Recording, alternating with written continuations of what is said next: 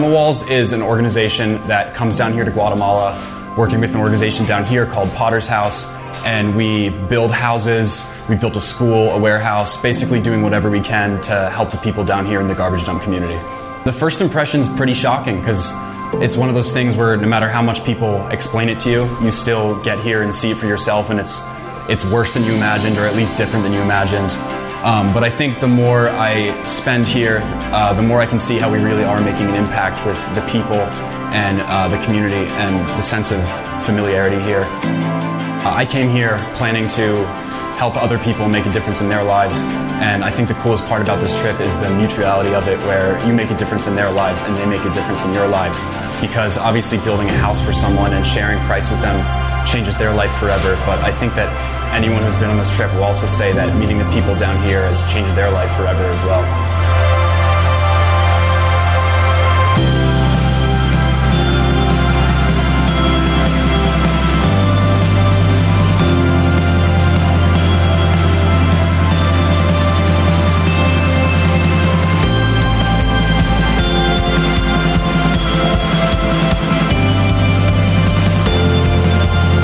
Name's Mandy Pearson. This is my eighth year here in Guatemala, my third year in Chiquimula. We're here in Chiquimula trying to start a new presence for Potter's House, uh, building a community center, an area for kids, for adults, for parents, for everyone to come together um, because the community is so spread, and to just build the presence of God here centrally in Chiquimula. So my name is Susie Hutton. This year when we walked in and saw what God has done in a year, it's it's really astounding. We put up a couple uh, slabs of wall last year, and now we look around and the ground is level. The plants are go- like it's just amazing. God has done an amazing work in a really short time. And so uh, I am going to uh, ask our guests to come up this morning. They're going to share some of their experiences. In the meantime, check this slide out. I think it's pretty cool. This talks about what happened over the last three weeks. Uh, the Beyond the Walls teams. Beyond the Walls is our nonprofit, which we set up to sit next to Mendham Hills. It is a um, 501c3, and uh, we did it because we didn't want our church to be a wall for folks serving uh, the poor. And so we created this nonprofit. Uh, and so Beyond the Wall served over the last three weeks in three different locations in the, st- in the country of Guatemala. We had 100 vol- 140 volunteers from 12 different states. We built 11 brand new homes. Here's some fun stuff 236 pairs of shoes uh, and personal care kits were donated. Uh, Susie will talk about what's going on in Chiquimula, but tremendous progress. And I mean, I mean, our guys just crushed it on the wall out in Chiquimula, and, and including Reed Finley's finger. We crushed that too, but that, that's another story. Um, I hear the hospital in Chiquimula is good, according to Reed. Um, 300 plus children in VBS and soccer clinics. Uh, 91 homes were visited, and uh, we prayed with the families there. 400 plus patients were seen in medical clinics across four different cities in Guatemala. We built three hygiene combos out in the rural areas of Chiquimula. And most importantly, let us not forget that for the first time in the history of what is a, quite honestly a heated rivalry because they cheat, um, Beyond the Walls wiped the, the ground with the staff at Potter's House in our annual game of soccer for the first time ever. You should be applauding that. Now, uh, the, uh, look, Beyond the uh, Potter's House would like me to tell you that Mandy, many of you know Mandy, she's one of the people that work there. Her son Seth, okay, fine. Seth played on our team and he scored three goals. But those are details that can be easily overlooked when it comes to something as important as that victory. So uh, these are all of the sponsors. If you remember, we we um, we have this golf outing every year, and uh, some of the companies that help us we've listed here. Uh, encourage you to be thinking about getting involved with our golf outing next year to help us raise the, the kind of money that we do. So these are the sponsors that have helped us. And what I want to do is introduce you to these three guests this morning. Here we have McKenna, Susie, and Javier, and I want them to share um, just one or two things from their experience last week. So I'm going to start with McKenna. It was your first time. Tell me about it. First time before he had asked me like what my expectations were, and really I didn't have a whole lot of expectations because I didn't think I'd actually go. Um, it's one of it's my busiest season. I'm a wedding photographer, um, and I was a little bit behind in like what I normally book for this time of year. So I think going into it, I was like, I don't think I have time for this. Um, there's so many other things going on, and so many reasons why not to. And then um, I just think I had said it to so many people that, like, then I was kind of, you know, I had to go. so um, I ended up going and booked two weddings while I was in Guatemala, which was um, such a blessing because I shouldn't have booked them. Like, I didn't have a that great of connection, never met the couple, either one, and barely had internet because all of the high schoolers were stealing it. Yeah. Um, but it was just, it just proves that, like, I was meant to be there and that, um, you know, God is going to reward you tenfold, right? And so that was the crazy. That was pretty a crazy experience. But other than that, the relationships with um, we had we were with a Virginia team. I was week three, so I just got back yesterday morning, and I mean, I just don't even know where to start. Um, the the family. So I worked on the houses, but I, I brought my camera, and so I asked Eric and Marietta. But Eric was like, I was like, oh, you know, I brought my camera. Like, I'd love to take some pictures. He's like, well, do you plan on working or are you just taking pictures? And I was like, no, no, I plan to work. And uh, luckily, like, they were so gracious and they let me go um, to different houses. So I kind of got uh, inside scoop. I got to see like all the different homes. I got to see all the different families and how all of our workers uh, interacted with them. And I got to capture all of it, uh, which was like the greatest gift for me. Um, so while we were giving our time and our energy and our love to these people, I felt like I was getting it um, way more than they were. Uh, they all let me take, take photos of them, both like our team, um, which sometimes they were a little attitudey, but it was okay. And then, but all of the Guatemalans too, and our family, I had a huge connection with. They have three kids: a ten-year-old, a. When you say our family, you mean the family you were building a house for? Yes, my family. Oh, excuse me. I yeah, the family that we were building a house for, um, husband and wife, and then they have three children. And um, they worked just as hard as we did. So the kids were there painting with me, spackling with me, and it was um, it's amazing how well you can communicate just through um, hard work and smiles. And um, you really don't need the translator, but we had one. You told me there. I, yeah, I said. So, what? Where was the emotional part for you? And you, you first you said what wasn't emotional, but then you said one day was really hard. Which share that. So probably the hardest part is leaving. Um, and the little girl, 10, her name's um, Chriselle, she and I had a connection. We were, um, the last day you, you kind of like finish up the painting, and I'm up on the ladder and she's below, and she's painting and she's doing such a great job. And I got to ask her, I was like, you know, do you believe in God? And I had a translator. So uh, Beatrice was like translating for me, and she was like, see. And I said, um, do you know why we're here? She's like, no. And I was like, well, we're here because God sent us here, because um, God we are, um, you know, we have God in our heart. We want to make sure that you do too. So we want to help you with this. Do you have God in your heart? And she said, yes. And I was like, will you open up your home and share that with everyone else? And she said, yes. So we talked about that, and I said, you know, make sure that Melvin and, and um, Santiago also share it. And they said, yeah, like Santiago's too. So, um, but they understood. And so at the end, um, you know, I'd seen them every day for five days, and um, played games with them and took their photos, and they played on my camera, like all these things. And at the end, um, Crystal was giving me like a big hug, and then she'd pull back and look at me, and then she started crying, and then I lost it too, and she wouldn't let go. Um, and that was probably the hardest part because even Elsa, the mother, said, "You know, I want to. I don't care about the house. Like I want to start over from the beginning, and um, and not be so shy, just so that I can spend time and get to know you more." Um, to see what a beautiful job you guys have done and your hearts have been so open to us. So it, was a, it was a beautiful experience. Javier, you told me that uh, something is still weighing on your heart this morning. Why don't you share that story? Good morning. Yeah, um, I went to Chiquimula and worked over there in the campus. I came back to Friday, um, Thursday morning, Friday, to the garbage dump in Guatemala City. And very interesting, very hard. But um, Friday morning we went to the walk prayer and the first family that we visit, uh, they have it was the mother and the kid, seven-year-old Alejandro.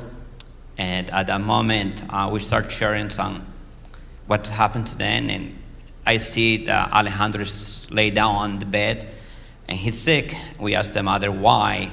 Uh, he got dengue, And that part, I think, she started almost crying, says to us, um, two days ago, they find out that he has dengue. And he will not get better.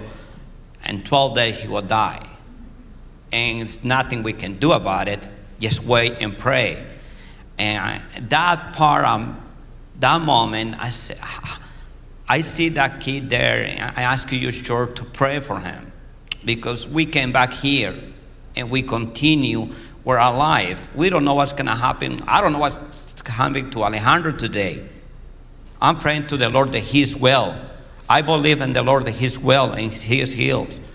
But having a seven year old child sick and a mother, it's very hard mm. for me to continue my normal life, come back after thinking about it, Alejandro.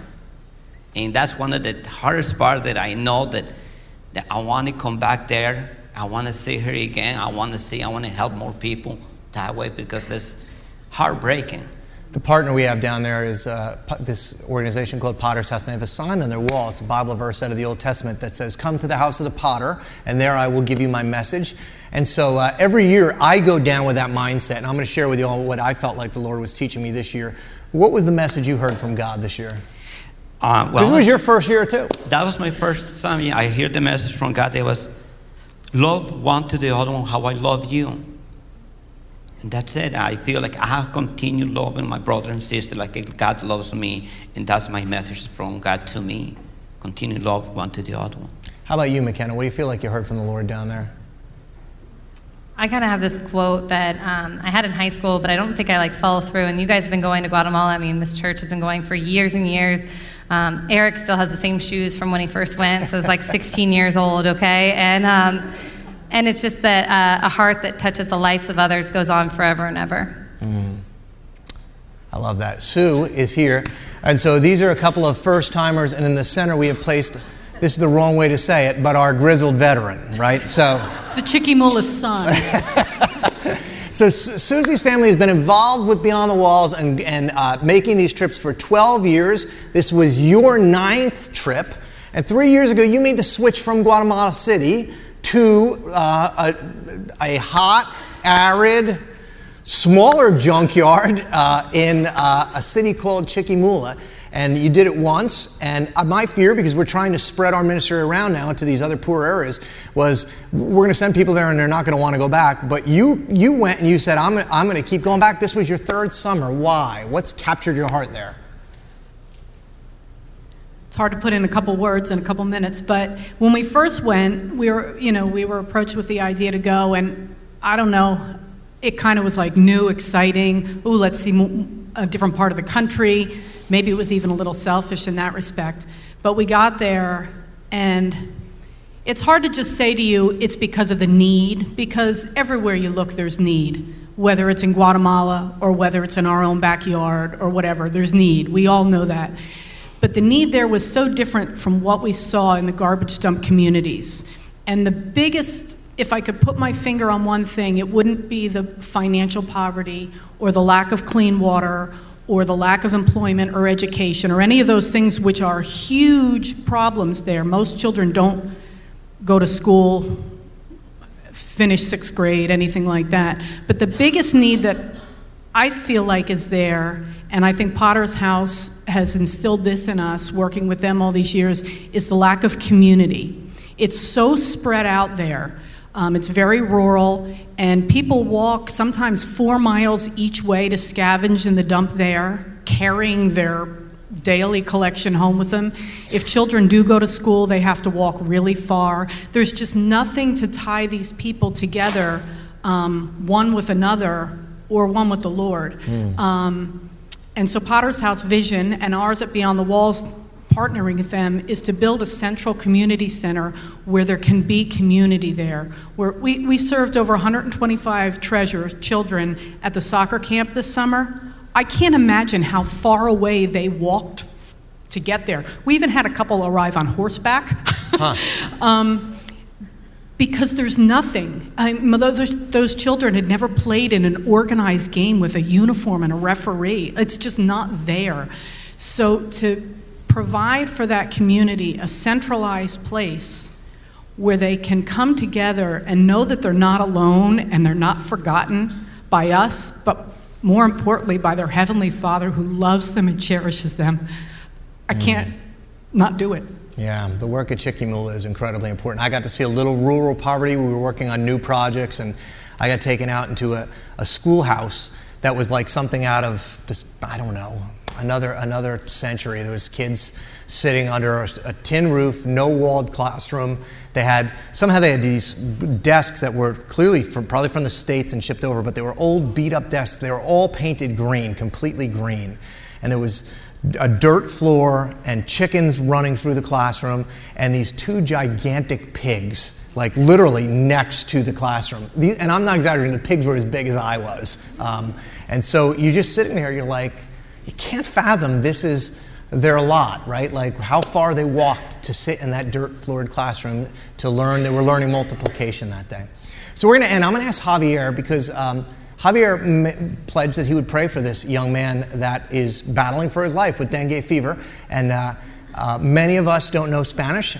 I think God might. And so uh, I'm going to ask for you to pray, um, knowing that God knows Spanish and knowing that it's this little boy's native tongue. Would you lead us in prayer for him, Absolutely. Javier? In Spanish. In Spanish. Please bow our heads and let's pray for Alejandro and his family and everybody in Guatemala. Amado Padre, venimos delante de ti, papito lindo, darte gracias una vez más por este día, Señor. Pero clamamos a ti, Señor, por la vida de Alejandro, por su salud, por su familia, Señor. Que tú lo vas a usar grandemente, Señor. Que tú vas a hacer un milagro en ese lugar en Guatemala, Señor. Y todos esos niños que están alrededor de ellos, Señor. Te pido en tu santo nombre que tú limpies ese lugar de cualquier tipo de enfermedades, de esas plagas, Señor. Que tú los sanes, que tú los levantes que Él, tú lo uses grandemente. En el nombre de Cristo Jesús. Amén. And the church at Mendham said, Amen. Amen. Would you thank these guys for coming up here and sharing their stories with us?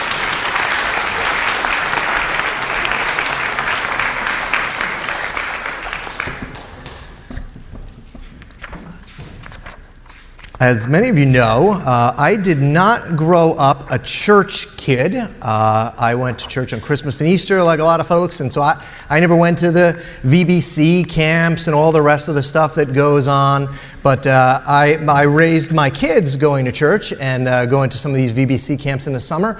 And uh, you know what VBC camps? It's boy, it is VBC season, right? Like if you're a Christian and you need daycare, man, it is free all summer at a church near you, right? Um, but uh, one of the things that has staying power for our kids and for me um, are some of these horribly cheesy children's songs that we teach the kids over these years.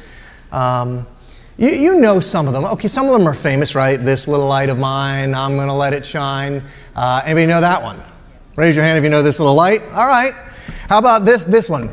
Zacchaeus was a, a wee little man. A wee little man was he. Anybody know what comes next? He climbed up in a sycamore tree, the Lord he wanted to see.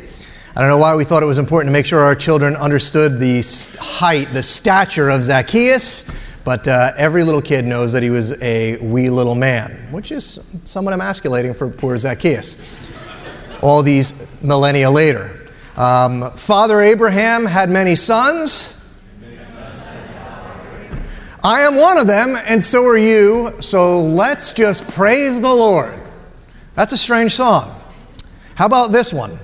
I may never march in the infantry, ride in the cavalry, shoot the artillery. I may never zoom over the enemy, but I'm in the Lord's army which seems slightly militaristic now looking back at it, right? Especially as we gather in our like green fatigues today. Last night I was lying in bed and uh, one of these songs that my kids used to learn when they were, they were little came rushing back to me. I'm sure it's because I was studying this topic and it's related to this topic, um, but it's kind of a scary song. It's got a haunting chorus. Anybody remember, Be careful, little eyes, what you see? Remember this? Be careful, little eyes, what you see. Be careful, little eyes, what you see. For the Father up above, He is looking down with love, which seems kind of weird because it sounds like you're trying to scare me.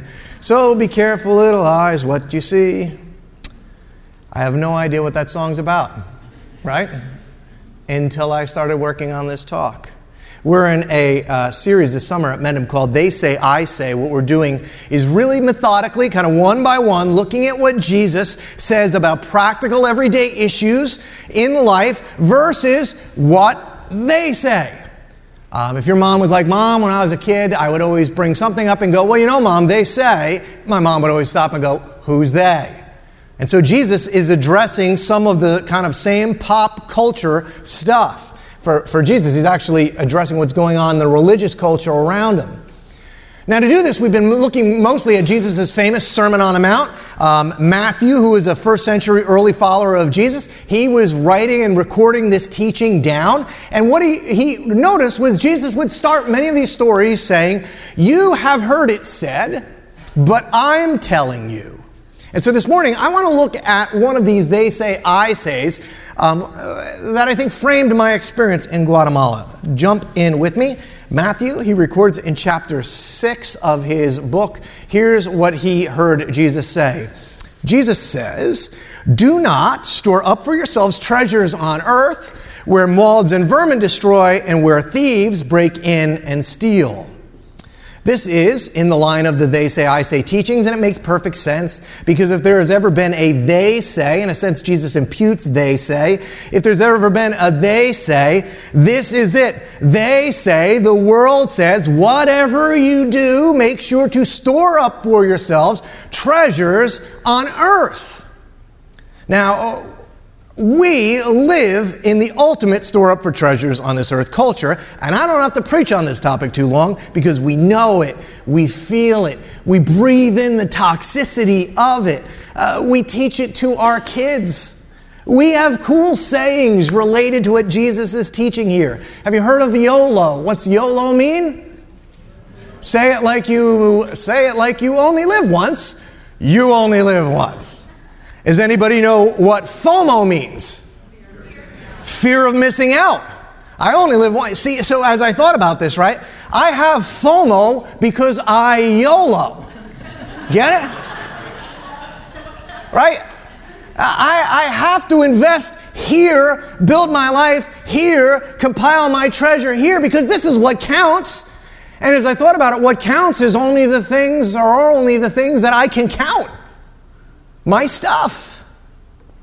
Uh, the, the acquisition of stuff, I mean, just let's be honest, it, for most of us, the acquisition of stuff is our goal. We hire people, professionals, to help us figure out how much we'll acquire by certain dates in life. I, I, I want to store up my treasures here. I was talking to my son Johnny. He works in the entertainment industry, and he was talking about a young guy. And I, I said, Well, has the guy been successful? And he goes, Well, he goes, I'm not sure, but he wears a Rolex. And I said, Well, you know, that's a pretty expensive watch. And he said, Yeah. He goes, But anybody in their 20s in this industry, everybody has a Rolex. And so Jesus continues. But, implicit, I say, Store up for yourselves treasures in heaven where moths and vermin don't destroy and where thieves don't break in and steal. Now, this is interesting for me because it's, it's, in my mind, it's the only place in the scriptures where Jesus kind of instructs us to do something out of a selfish motive, to do something with no, no altruistic um, side to it. Jesus is saying, look, if you really understand the situation you're in, and I mean, gosh, if you were just, you don't have to be all that spiritual. If you're just smart at all, in fact, you don't even have to be kind or loving or giving or compassionate. If you have any inkling of the situation you're in, you wouldn't store up treasure here on earth. Where, you know, I mean, come on now, you know that all this stuff you're piling up, you know where it's going someday. It's going in the garbage. You know, some of you have done this. You have pulled the dumpster in your parents' house and loaded it up with their stuff. You know where it's going. Well, not my Rolex. That will be a, fairly, a family heirloom for generations. Come on, man, that thing's to be on eBay before you're even cold. You're kidding yourself with that, right?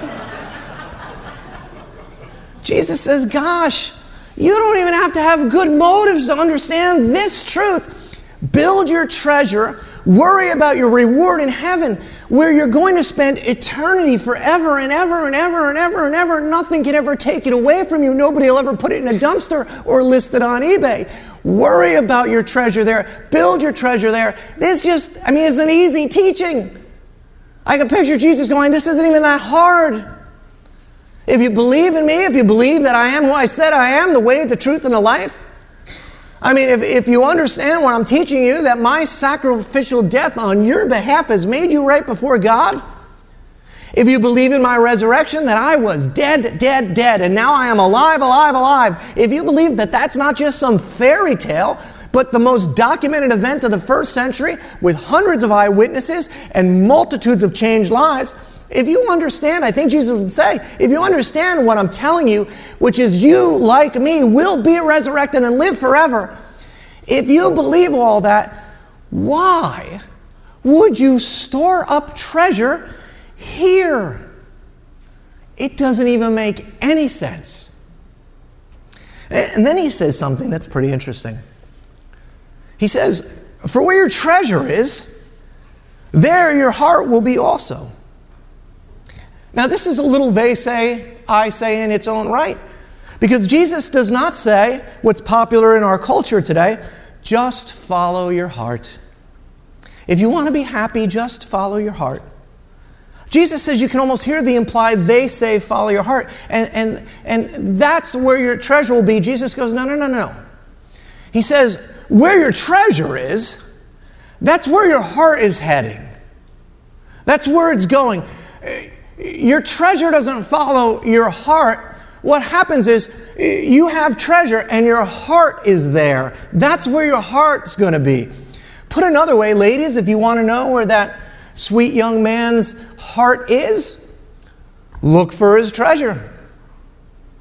If you want to make it really personal, if you want to know where your pastor's heart is, ask to see my checkbook. Because your heart follows your treasure. Now, I know some of you are thinking, oh, John, he's so spiritual. I mean, he's just like a, a titan of a Christian. He's a giant, really. Joan is so lucky. right? Isn't that what everybody's thinking? Yeah. Uh-huh. But the deal is, look, here's the deal, right? I can preach okay. I could maybe I could move you to tears on a Sunday. But look, I, God gave me a talent. Uh, my my sister-in-law says I have the gift of gab, and uh, you all have allowed me a platform to have. That doesn't tell you anything about my heart. N- literally, it tells you nothing about my heart.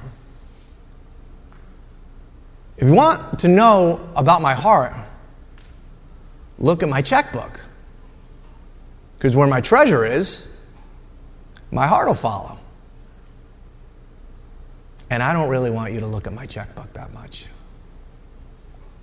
Now, watch this. Skip down a couple of lines with this uh, story, and, and Jesus reframes the teaching. He does it this way He goes, Guys, no one can serve two masters. Either you're going to hate the one and love the other, or you'll be devoted to the one and despise the other. But you cannot serve both God and money. In fact, what he does is he doesn't just reframe the prior argument, he reframes an entire battle that you and I are kind of aware of, but I think he says you don't really understand your practical enemy. You and I so often think the major battle in our everyday lives is a spiritual battle between the forces of good and the forces of evil. And, there's truth there. Our battle is not just against flesh and blood, but against rulers and principalities. You guys know some of that stuff. But, but, but realistically, most of the time, we, you know, we're kind of like the cartoon, right? We know that there's an angel on one shoulder and a devil on another. And we kind of feel like the battle that we're engaged in is between good and evil, between God and the devil. But Jesus changes the adversary up on us now. He says your enemy, at least in practical terms in this world, because of what they say and the culture we're in, he goes, Look, there are two masters trying to get your attention, trying to win your heart. They're not God and the devil, they're God and your stuff. And you can't love them both. But gosh, I would love to. You see, this is pretty easy for me to see in my own life. For example, I have no problem praying against the devil and Satan and evil. In the name of Jesus, I command you to come out. You know the drill. I'm good at that kind of stuff. I love those kind of prayers. What I'm not good at is considering my stuff a danger.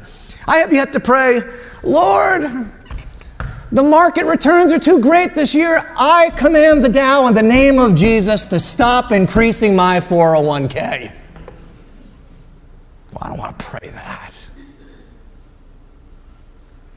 You know this battle. I mean, if you're a follower of Jesus and this is your church, we've talked about the concept of percentage giving and making the things of God first in your life uh, with your time and your heart and your mind and your money. But you know the battle. When I was a kid, I, I, was first starting to come to Christ and was trying to understand how to prioritize giving in my life and finances. And people talked about this concept of, of, you know, kind of a number you should think about as the tithe. You should think about giving 10% to the work of God. And I remember I started in 1989 at First Fidelity Bank, and I can tell you my salary. I'm not ashamed to tell you my salary in 1989 $24,000 even. I remember thinking to myself, okay, let's see. I have. Uh, no dependents, no mortgage, no rent. I have uh, no car. So uh, I need to give 2400 to God. That's not too bad. I can deal with that. But something happened along the way. I got a promotion. My income went up. And I got another promotion and my income went up again. And I kept writing that 10% check along the way. And at one point I thought to myself, Lord, don't you believe this is getting a bit excessive at this point? I mean, really, 2,400, that already puts me in like the top couple of percent of givers around, right? Like this 10% thing, I mean, you gotta be kidding me now. Because there's a battle going on in my mind, right? And, and, and where my treasure is, that's where my heart's going to be. And so, what Jesus is saying is look, why don't you build your treasure in the kingdom of God because your heart will follow over there. That's where your heart, you want your heart to be. Now, what does any of this have to do with Guatemala? Good question. Let me explain. I was at VBC one day. Our teams were leading and teaching and doing a wonderful job with these kids. And in came this little girl. She was the cutest thing. She had a vibrancy about her and this, this look. I don't know. She's just one of these little kids that captures your heart when, when she comes in. And uh, I just loved her. I couldn't stop looking at her. And uh, so let me show you a picture. Um, this is her. And she was sitting there. She doesn't come across nearly as cute now as she did then. Um, anybody notice anything about her? Her shoes. I didn't notice it at first, but um, Courtney came up and she, she whispered in my ear, Dad, look at her shoes. I mean, those clearly weren't her shoes, but the more I watched her, I came to the realization that at the same time, they really clearly were her shoes. Those were her shoes. That's what her mother had to send her to vacation Bible camp in. I just kept hearing her title. And I didn't know her name. She was, to me, the little girl in the two big shoes. As I stood in the room that day and the, the flies were kind of circling my head, the, the fleas were biting my ankles, I, I just heard the voice, this voice in my heart saying, John, look at her shoes. Open your eyes. Do you have eyes to see her shoes? Do you have eyes to see what, where this is going for this little girl. It's not just her shoes. I mean, if these are her Sunday best shoes, what is this likely to mean for school for her in a couple years? Do you think there's a uniform coming? Do you think there's books and a backpack and a computer and an IP address and a lunchbox or a lunch? Do you think there is a college and a career ahead? And I just couldn't take my eyes off this beautiful and bubbly little girl and her shoes, and just thinking what might be coming for her. Right in between these two teachings that Jesus gives us about our treasure, Jesus says something that seems so unrelated to the topic that, that theologians have struggled with it over the years. But it can't be unrelated because it's stuck in between, so somehow there's a relationship, but it's confusing. Matthew probably didn't understand it, but he wrote it down right in the middle of the two teachings. So here's what he said He goes, The eye, this is Jesus, the eye is the lamp of the body. If your eyes are healthy, your whole body will be full of light, but if your eyes are unhealthy, your whole body will be full of darkness. If then the light within you is darkness, how great is that darkness? Now walk with me through this. Jesus says, Don't store up your treasures on earth because where your treasure is, that's where your heart's going to go. And then he says, You can't serve God on your stuff. But then right in between, he says something about our eyes.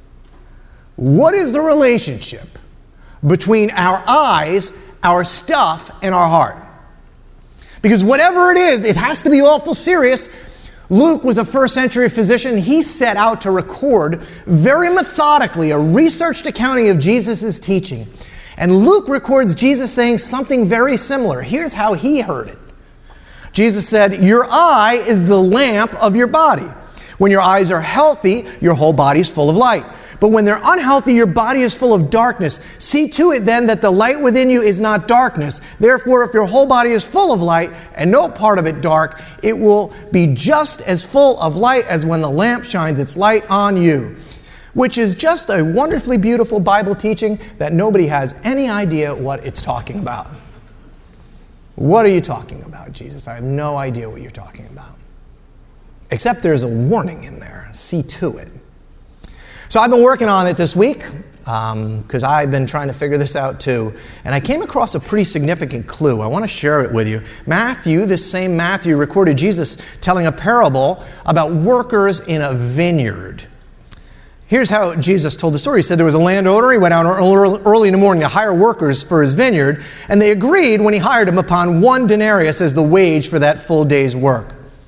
About nine in the morning, the landowner goes back to the market and he sees some workers standing around and he says, Why aren't you guys working? And they go, Well, no one hired us. So the landowner goes, Well, you can come work in my vineyard too. So they, they come back and they begin work. Well, the landowner does this at noon, brings more workers back. He, he, does it at 3, he brings more workers back. And then at 5 o'clock at night, he goes back into the marketplace and still brings back more workers. And so now the evening comes, and the landowner tells his foreman to pay the workers, but then he gives them a detail. He says, Pay them, but I want you to start at the front of the line with those who came in last. And so to those who came at five, they lined up first. The foreman gave them, wait for it, one denarius. And then he gave the same one denarius to those who started at three, noon, and nine. And because they were the last to get paid, the guys who started at dawn saw all of this going down. To which you can imagine their reaction is not unlike that of your four year old. This is so unfair. In fact, here's what, um, here's what they said to the landowner. Those who were hired last worked only one hour, they said. You made them equal to us. And we've borne the burden of the work in the heat of the day. And, and here's the landowner's response. Check this out. But he answered one of them, I'm not being unfair to you. Didn't you agree to work for a? Take your pay and go. I, I want to give the one who was hired last the same as I gave you. Don't I have the right to do what I want to do with my own money?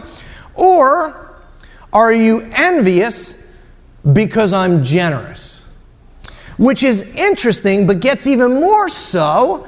And some of your Bibles translate this correctly, but because this teaching is confusing, it got translated, Are you envious because I'm generous? But if you go back to the original Greek, which none of us would know what, what, what, that is except for me putting in the time to figure it out this week, here's what the conclusion of the story was in the original Greek. Or is your eye evil because I'm good? Is your eye evil because I'm good? Because uh, what was, what was evil about their eye? It was because they weren't looking at the blessings that had been bestowed by a, bestowed by a generous master to the undeserving. Their eye was evil because it was solely focused on me. My treasure, my stuff, my well being, my fair share, getting what I have worked for, getting what I deserve. Their eyes were f- focused squarely on themselves. Evil eyes hoard treasure at the expense of others because their eyes only see themselves and not God. Now, with that in mind, go back to Jesus' teaching. He said, Don't store up for yourselves treasures here, but treasures in the kingdom to come. Because where your heart is, that's where, where your treasure is, that's where your heart's going to go. Your heart follows your treasure. But guess what it also follows? Job knew it and he prayed this way If my steps have turned from the path, if my heart has been led by my eyes what you see, what you look at, what you spend your time thinking of and dreaming of, what you place your hope over and over, what you put before your eyes, it becomes your treasure. And where your eyes go, your treasure is. And where your treasure is, that's where your heart can be found. Be careful, little eyes, what you see. The writer of the book of Proverbs is known as the book of wisdom. He wrote it this way Haughty eyes, self centered, self important, egotistical eyes, and a proud heart, the lamp of the wicked, are sin. Now, here's what I want you to understand. Think through this with me. Tomorrow morning, it'll be 9 a.m. in New York City, and in cities all around the world, really. The smartest people in the world will gather in boardrooms and they will spend the best part of their days with a singular goal in mind to get your eyes to look at their stuff. They'll scheme and devise ways, they'll spend untold amount of money to get before your eyes their product. They'll pay exorbitant slotting fees to make sure that their brand is at eye level in ShopRite. And incredible amounts of money will flow to ensure that their commercial is in prime time hours because they know something Jesus knows. Your treasure follows your eyes. But here's what you and I have to remember this is why Jesus says, Be very careful about this, because your heart follows your treasure. Be careful, little eyes, what you see. See, I think we have to admit, we have to be honest. I do, at some level we become blind guides. People of poor vision, with eyes focused just like the workers in the field. You know this. We live in the most wealthy society in the history of the world, especially just in the last 10 years. Right now, 72% of the wealth in the world is held by 5% of the world's population, which is essentially us. Many of us in this room, if not most of us in this room, are professionals and professionals, that's us, uh, we are in the top 20% of that 5%. Never has a group of people as wealthy as we are ever existed, and yet at the same time been so blinded to our own riches. And we're blind not to just our own riches, but to the poverty of the world around us, where globally 11% of the world is living on less than $2 a day, and more than half of it lives on six. But my eyes are not there. My eyes are squarely focused on a two bedroom townhouse in Boca del Vista Phase 2. A souped up golf cart will take me to an early bird dinner where I will enjoy a rare but expensive Cabernet with my filet because I worked hard for it. And I did. But that's where my eyes are. That's where my treasure is. And my heart's halfway there. To which Jesus said, You got to be really careful. In fact, he goes, Watch out. Because this, this issue with where you place your eyes is different than other sin issues. Uh, for example, Jesus never had to say, Watch out for adultery, be on the lookout for adultery. See, you know if you're committing adultery. It's not like you're going to look over one morning and go, Oh, wait, that wasn't my wife. What happened here? right? He doesn't need you to warn you about that. But he says, Watch out about your eyes. Because where your eyes go, your treasure is. And where your treasure is, your heart follows. Let me give you one more story he told. Uh, it's again, it's a story about eyes, and reward and a kingdom to come. It comes in a teaching that very few of you have crocheted or put on a pillow in your home, I guarantee it. I've never heard one person say, This is my favorite Bible story. I'm pretty sure you won't see any VBCs focusing on it. It's called The Story of the Sheep and the Goats. It's one of my least favorite. Again, Matthew, same guy records it. Here's what Jesus said. When the Son of Man comes in his glory, he's talking about himself, himself and, and him coming back, and all the angels with him, he'll sit on his glorious throne. All the nations will be gathered before him, and he'll separate the people one from another as a shepherd separates the sheep from the goats. He'll put the sheep on his right and the goats on his left. And then the king will say to those on his right, Come, you who are blessed by my Father, take your inheritance. This is the treasure that they built up in that kingdom, right? Come, enjoy it forever and ever and ever. Come enjoy the kingdom prepared for you since the creation of the world. Why? For I was hungry, and you gave me something to eat, and I was thirsty, and you gave me something to drink. I was a stranger, you invited me in. I needed clothes, and you clothed me. I was sick, and you looked after me. I was in prison, and you came to visit me. And these people respond the way that you and I might. There's some confusion. Jesus, we don't understand. The righteous will answer him, Lord, when did we see you hungry. What, what is it that you see things with your eyes? Uh, Jesus, when did we see you hungry and, and, feed you or thirsty and give you something to drink? When did we see you a stranger and invite you in or needing clothes and clothe you? When did we see you sick or in prison and go and visit you? And the king will reply, Truly, I tell you, whatever you did for one of the least of these brothers and sisters, you did for me. And the goats, those with no reward, those to whom Jesus will say, Depart from me, they asked a similar question. They'll answer, Lord,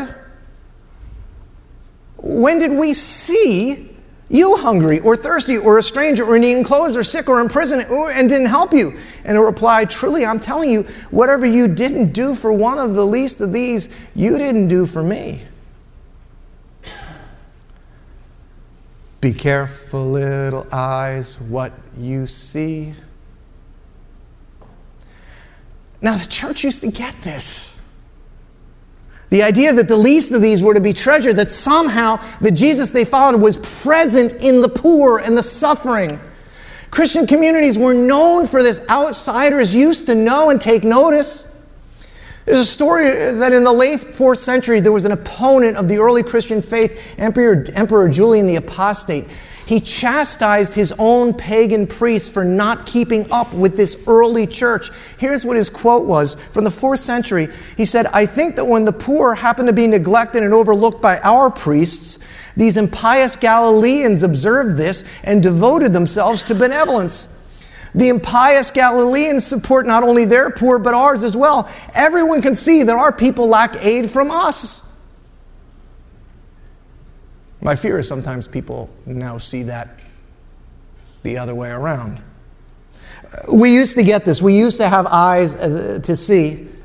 The same Jesus who dies on the cross and is resurrected and coming again is spiritually alive and present in personal ways in our world right now, maybe nowhere else as profoundly as he is in the inner city ghettos and the poverty of those that are living all around us, but we don't have eyes to see. There's an ancient story of St. Francis of Assisi. He was on his way to, to do battle for his city. He's dressed in his armor, he was riding upon his horse down the road, and suddenly there was in his way standing a leper dressed in rags. Francis records that he was terrified of leprosy, and that this particular leper, a good part of his face, had been eaten away by the dreaded disease. And so Francis bade uh, the leper to step aside, but the man stood there silently. And on impulse, Francis got off of his horse and he went up to the leper and did what you and I might do. He gave him some money. And still the leper didn't move. So Francis then took off his cape and wrapped it around the man, and still the leper didn't move. Finally, Francis took the man's head in his hand and kissed him on his rotten lips. And when he got back up on the horse and looked down to say goodbye to the leper, the road was simply empty. The leper was nowhere to be found. And Francis recorded that he knew in the leper he had encountered Jesus. But you have to have eyes to see. Mother Teresa, who the world noticed, put it this way I see Jesus in every human being. I say to myself, This is hungry Jesus. I must feed him. This is sick Jesus. This is the one who has leprosy or gangrene. I must wash him and tend to him. I serve because I love Jesus. In poverty, I find Jesus in his most distressing disguise. I'm going to close with one of my most haunting um, stories. I, I shared it one time with you many years ago. It's a story by Tony Campolo when he realized this same issue. He was on a landing strip outside the border of the Dominican Republic in Haiti.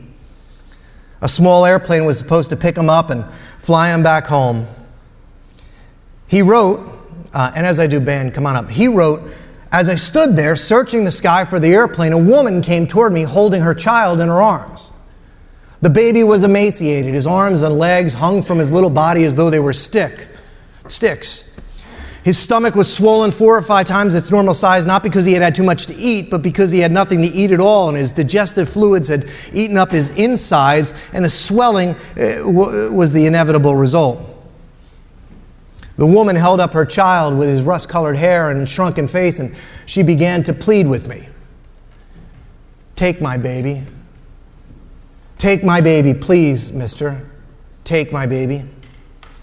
If you don't take my baby, my baby is going to die. Please take my baby. Please, take my baby. Well, I tried to tell her there was nothing I, I could do to help her. I tried to explain that I couldn't take her baby. I, I tried to look away, but no matter which direction I, I turned, she was in my face. She was pleading with me to take her child. Make my baby your baby, she kept saying. Feed my baby, take my baby to a hospital. Save my baby. Please, take my baby. Please, please take my baby. Well, I was relieved when the little Piper Cub plane came into sight, and the minute it touched down at the end of the grass landing strip, I, I ran across the field to meet it. But the woman came running after me, screaming, Take my baby! Take my baby! Take my baby! I climbed into the plane as fast as I could and I closed the door. I told the pilot to rev up the engine and to get us out of there. And he got the engine up to speed, but it wasn't soon enough. The woman was running alongside the plane. She was holding her dying child in one arm and banging on the door with the other. But the airplane pulled away from her and went slowly down the landing strip and then into the air. I was halfway back home when it hit me. And I realized whom I had left behind on the grass landing strip. It was Jesus.